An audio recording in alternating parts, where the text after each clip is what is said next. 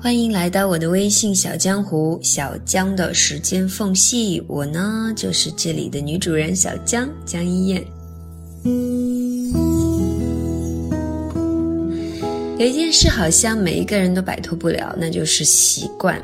习惯起床后先喝一杯水，习惯有空闲时就给他发条微信，习惯在周日的时候听到小江的声音，习惯想起他。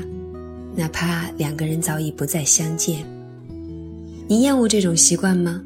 是不是觉得有时候它限制了你，有一点厌烦？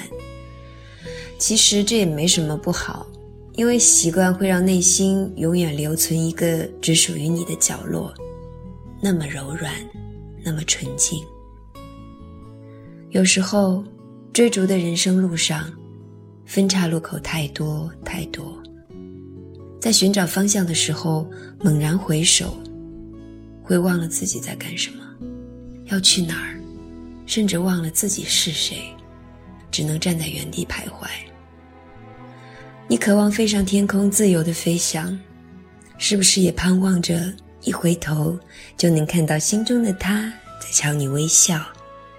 而思念和习惯，就是你俩无形的牵绊。愿做一只迎风而上的风筝，但希望风筝线的那端永远系在你的手上。